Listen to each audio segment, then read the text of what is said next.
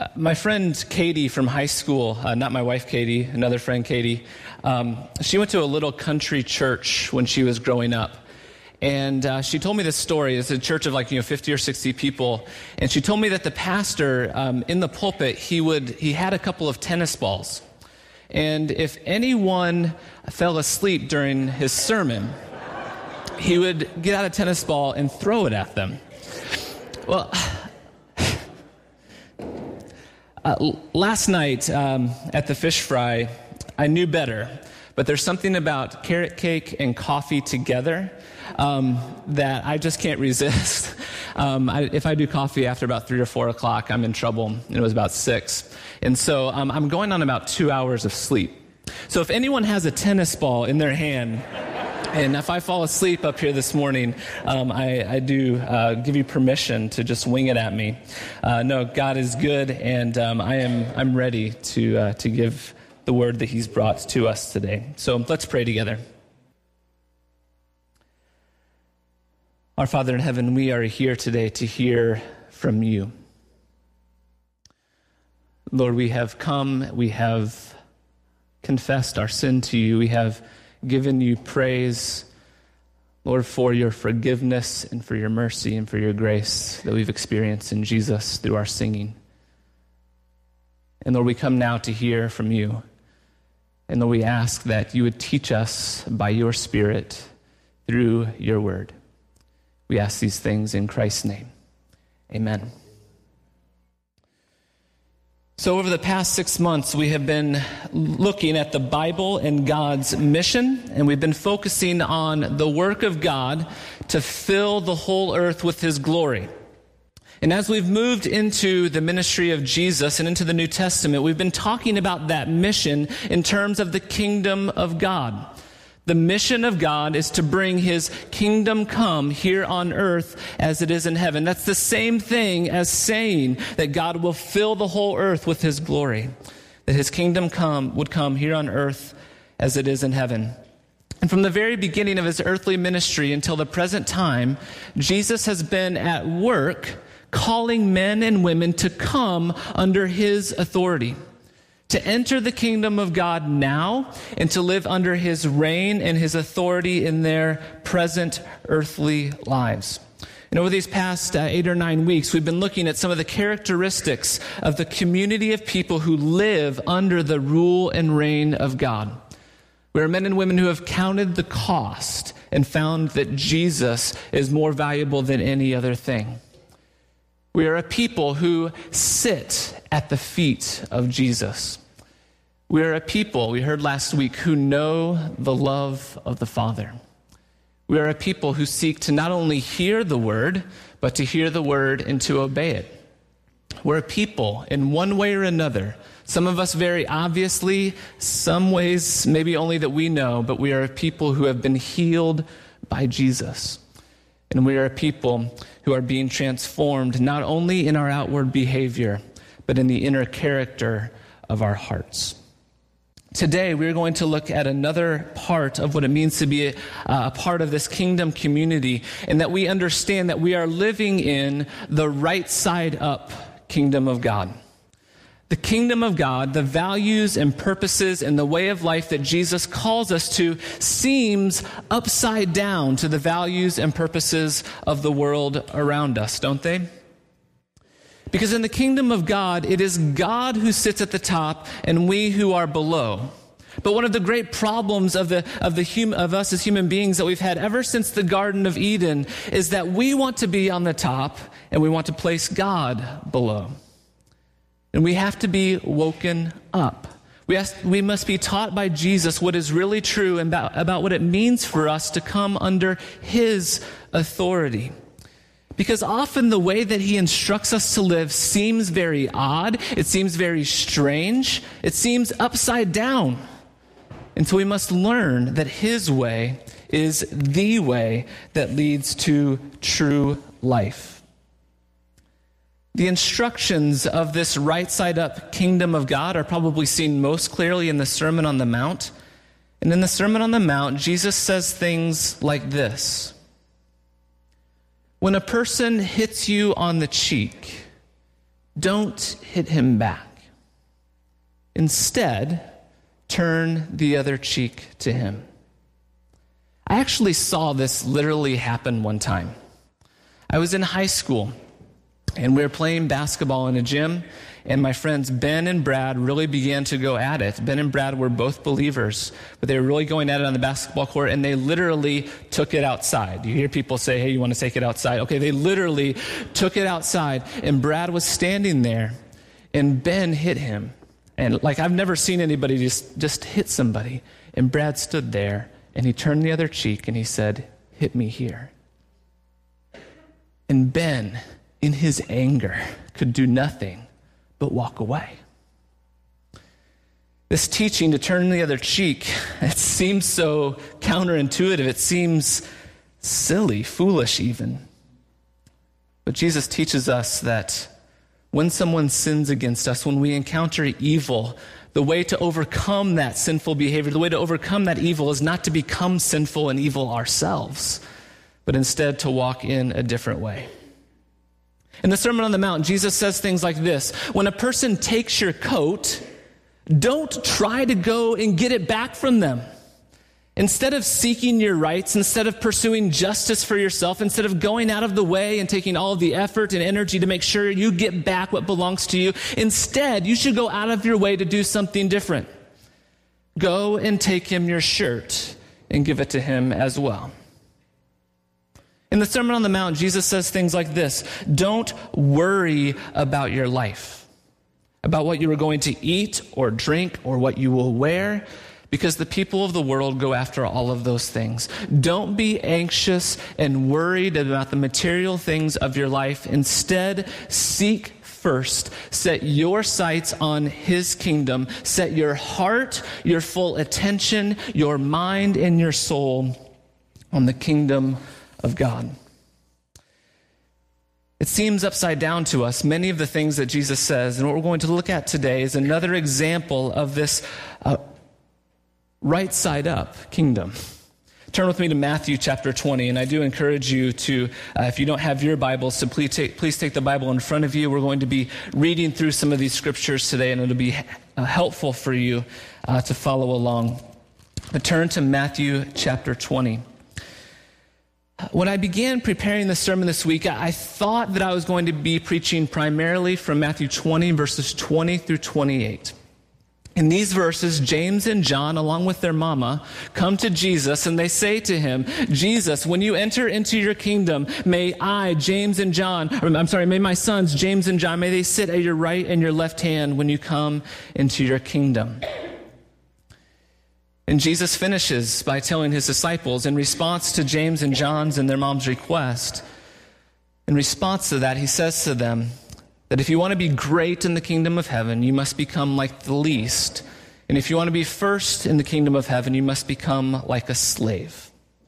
This upside down, right side up kingdom. And so I had originally focused on planning on, on Matthew chapter 20 and talking about how we are called as citizens of this right side up kingdom, that we're called to make ourselves servants of others and to put other people first. And we're going to get to that point, but we're going to get to it at the end. Because as I was uh, reading through this portion of Matthew this week, I discovered that this story about James and John coming to Jesus with this request and Jesus' response to them about becoming a servant is actually the end of a culmination of stories that has this message about the first being the last. It's the culmination of a series of stories in the Gospel of Matthew about the last being first and the first being last. In the preceding verses, Jesus has been teaching them about what it means to be great in the kingdom of God. At the end of this conversation with James and John, he says, Whoever wants to be great must become like the least. Whoever wants to be the first must be a servant. Well, just before that, in verse, uh, verses 16, uh, uh, verses 1 through 16 of chapter 20, Jesus has been telling a story about a vineyard owner who treats his hired hands in a very strange way.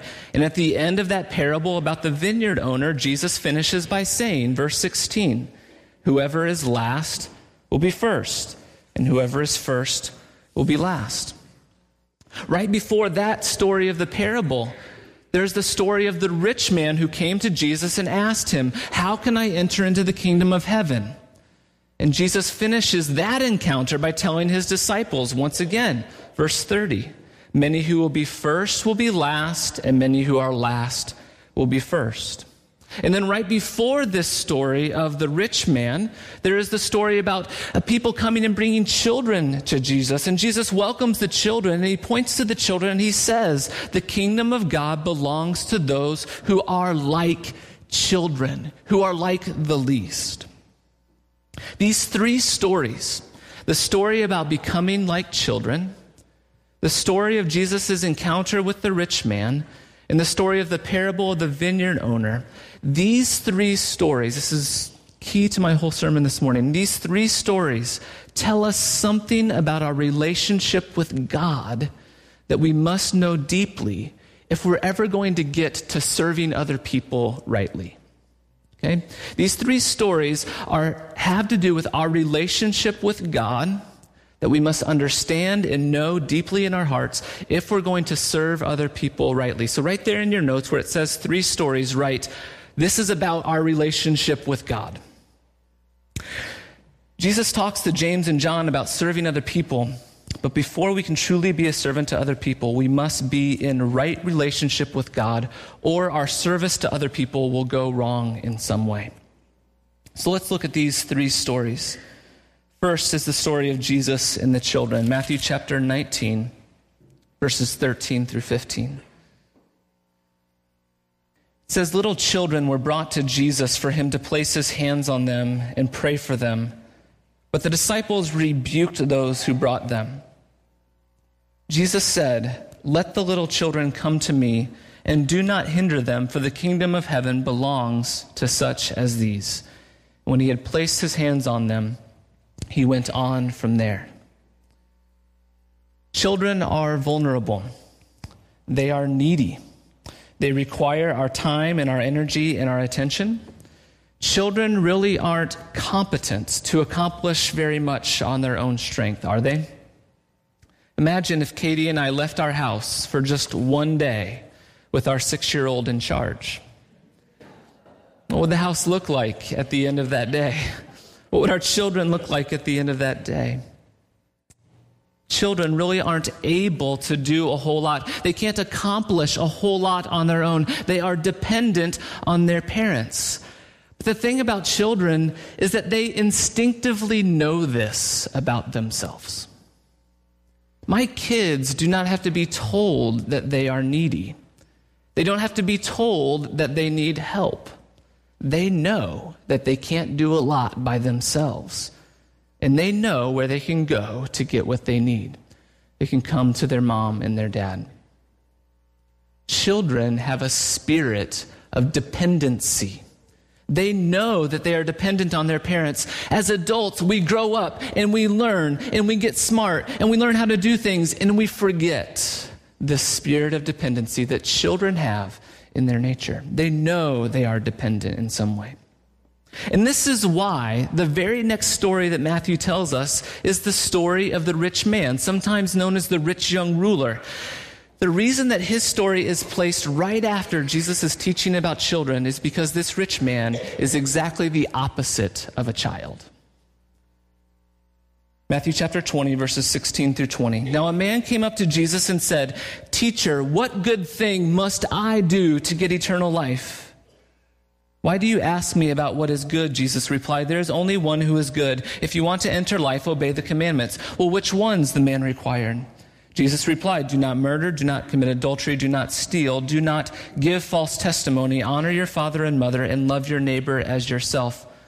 All of these I have kept, the young man said. What do I still lack? This rich man is exactly the opposite of a child. He's grown up. He has done well for himself. He's done well for himself religiously. He has kept all of the commandments, he said. He has lived a morally upright life. And not only has he done well for himself religiously, he's also done well for himself materially as well. He was wealthy. He's made some good business deals. He was business savvy. He, he had money. This man was competent. He was able. He provided for himself. He has done all of the right things. But you know how this story ends, right? Verse 21. Jesus answered, If you want to be perfect, go and sell your possessions and give to the poor, and you will have treasure in heaven. And then come and follow me. When the young man heard this, he went away sad because he had great wealth. Jesus said to his disciples, I tell you the truth, it is hard for a rich man to enter the kingdom of heaven. Again, I tell you, it is easier for a camel to go through the eye of a needle than for a rich man to enter the kingdom of God. And when the disciples heard this, they were greatly astonished and asked, Who then can be saved? Jesus looked at them and said, With man this is impossible, but with God all things are possible. Jesus says to this rich man, There is still something that needs to happen in your life.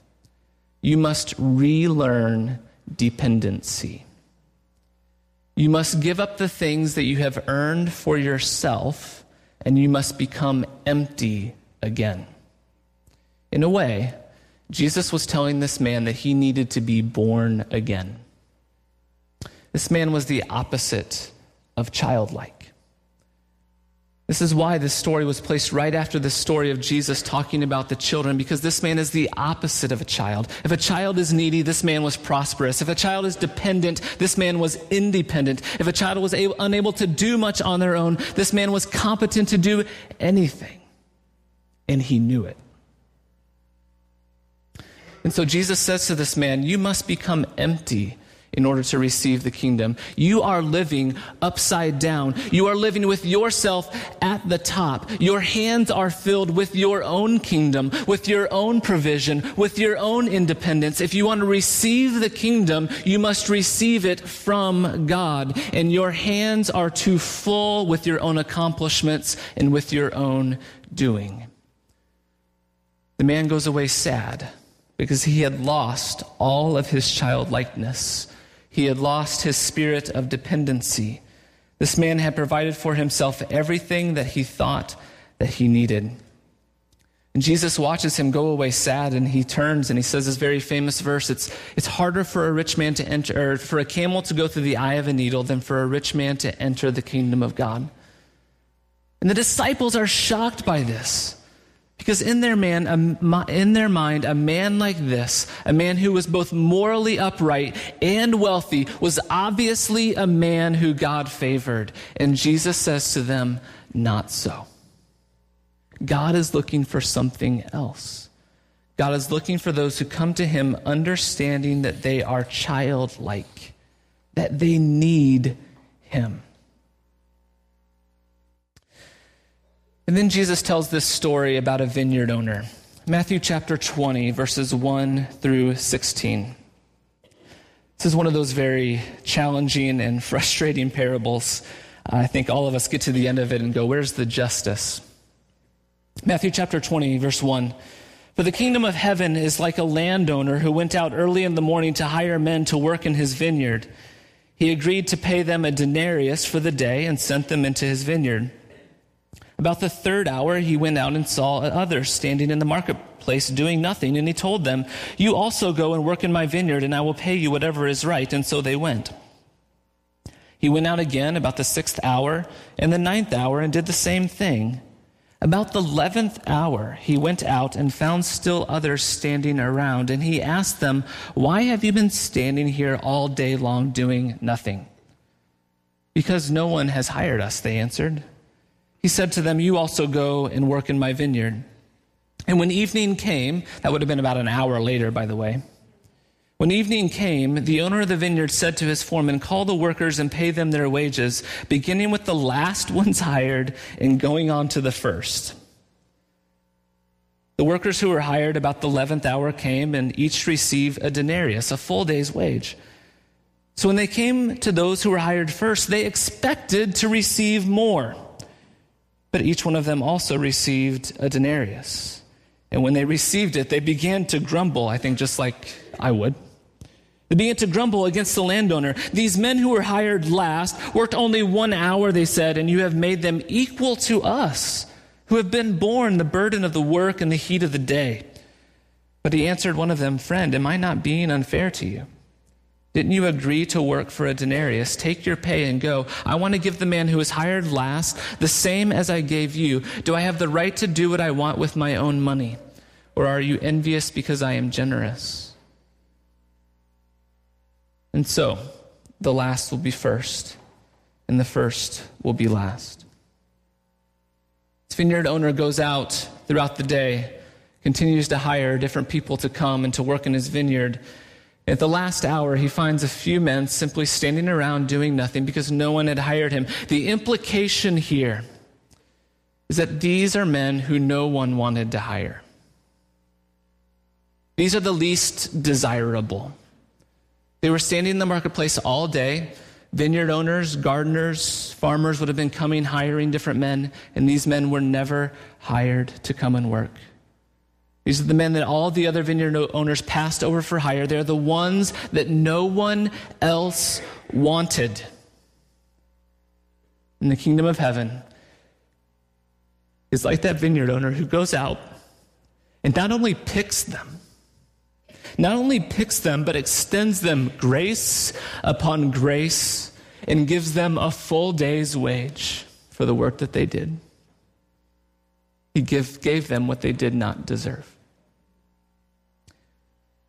Of course, the vineyard workers who had been working all day were not at all happy about this. They believed that they deserved more because of the work they had done. They believed that because of their effort that they should get more than all of the others.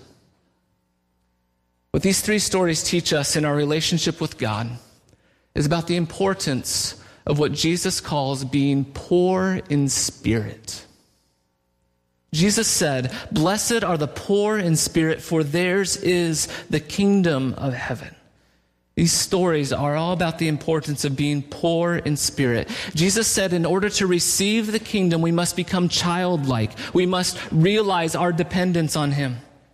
The rich man believed that he was worthy of the kingdom of God because what he was competent to do on his own and because of what he had been able to acquire in his life by his own strength and efforts. But Jesus said that it was that man's competence and his ability to provide for himself and his independence that was the very thing that kept him from God. The vineyard owners in the story, who had all worked all day, believed that they were deserving of more because of the work they had done for the vineyard owner. The first will be last, and the last will be first. In all of these stories, in all of these stories, what it means to be the last, what it means to be the least, is to be people who stand before God with nothing to offer, who look to Him like a child and say, I have nothing, but I realize that in you I can have everything. Many of us come before God and we think, you know, I've worked hard. I've done some good things. I've given some money to the poor. I've done missions work. I've worked hard at my job and I've come to church. I've taught Sunday school, and so God owes me a little bit of something. That's not poor in spirit, that's middle class in spirit. We had a good work ethic. We deserve something for it. We must come before God poor in spirit. We come to him with open hands and say, I have nothing to offer, but I know that in you, through the gift of your son, Jesus Christ, I can have abundant life. That is childlike. That is dependency. That is poor in spirit. And it's only when we're poor in spirit that we realize that we are rich in Christ. And so our strength to serve other people then comes from that position in Christ. In that place of dependency that we can turn and, and rightly serve others, that's when we can turn and rightly serve others, is when we're in that place of dependency on God. It's from that attitude of poor in spirit that we can turn around and serve others rightly. These stories do not teach us that God values incompetence or laziness. Okay? God gives us gifts and competencies and abilities to serve Him and to serve others. But if those gifts and abilities are exercised in a spirit of independence from God, then our service to others becomes prideful. Our service to others becomes self serving. Our service to others can, uh, can turn around and be just one more way that we believe that God owes us something. So, this is where we get to the story of James and John. Matthew chapter 20, verses 20 through 23. Then the mother of Zebedee's sons came to Jesus with her sons and kneeling down asked a favor of him. What is it that you want? Jesus asked. She said, Grant that one of these two sons of mine may sit at your right hand and the other at your left in your kingdom. You do not know what you are asking, Jesus said to them. Can you drink the cup I am going to drink? We can, they answered. Jesus said to them, You will indeed drink from my cup, but to sit at my right or left is not for me to grant. These places belong to those for whom they have been prepared by my Father. James and John and their mom had some ideas about what was going to happen next in Jesus' ministry. It's really, really easy to read this story and kind of shake our heads at James and John. We just heard about the kingdom of heaven being like a child. You just heard Jesus say once, not once, but twice, that the last will be first and the first will be last. What are you thinking, James and John, to come and ask this question right now at this moment? But this is what's going on in their heads. James and John knew that they were nobodies, that they were poor fishermen, that they were not like that rich man that had come to talk to Jesus they were not rich and they probably had not kept all of the commandments. In other words, they perceived themselves to be the last. And now they keep hearing Jesus say, the last will be first and the first will be last. Well, we've been last for a long time. We've been on the lowest part of this social ladder. And so now we're with Jesus and it's time for us to be first because Jesus said the last will be first. And so now it's our turn to be first. It's amazing how even our humility can turn into pride. It's amazing how our service to others can become self serving. It's only when we are poor in spirit towards God, only when we realize that we truly offer nothing, that we can then be truly used to serve others. If we are not poor in spirit, then even our commitment to Jesus can become one more way to make us feel and act superior. If we're not poor in spirit, then our gifts and our talents become just one more way for us to feel like we've earned something before God. If we are not poor in spirit, then our service to others becomes one more way for us to feel like we deserve something from God. And this is what we see in James and John. They were thinking, hey, we're the last. And now we've given up everything, Jesus, to follow you. So now, our commitment, our decision to follow you, it deserves some payment. Let us be first when you come into your kingdom. Of course, this causes some division among the disciples when they heard what they were talking about. Whenever, whenever we seek our own self interest, it causes division whenever. But when we are poor in spirit and when we offer our gifts and our talents and our abilities in humble service, it brings life to those around us. Jesus calls his disciples around them and he says to them, Listen, I want to teach you a new way to be great. Jesus called them together and he said, You know that the rulers of the Gentiles lord it over them and their high officials exercise authority over them. In other words, disciples, this is an upside down kingdom that you're living in. And so, verse 26, this is not so with you. Instead, whoever wants to become great among you must be your servant, and whoever wants to be first must be your slave, just as the Son of Man did not come to be served, but to serve and to give his life as a ransom for many. Jesus says that in this upside down kingdom, the kings and the lords of this world take their power and their abilities and their competencies and they use it to lord it over people. They use it for their own benefit. But Jesus says, not so with you. Not so with you. In the right side up kingdom, where I am Lord and King, all acts of service are done for the sake of the other.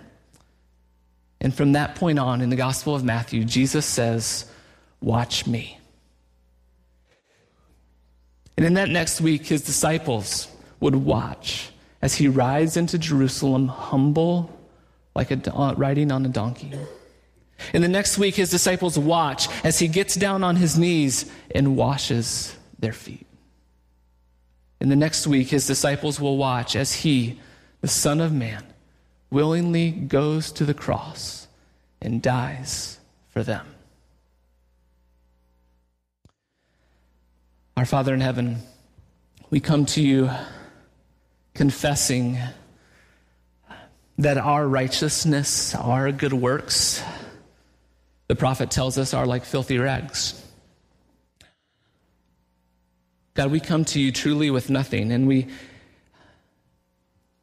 I pray, Lord, that you would give us all a spirit of childlike dependency on you. God, I pray that as we are poor in spirit, that we would then use all of these giftings that you've given us, these abilities, these competencies that you've given us, these ways to serve others, that you would help us, Lord, to use those for the sake of the other. Keep us from pride. Keep us from self serving. Lord, and I pray that you would help us, Lord, to use our gifts for the benefit only of others and for the benefit of your kingdom. We pray these things in Christ's name. Amen.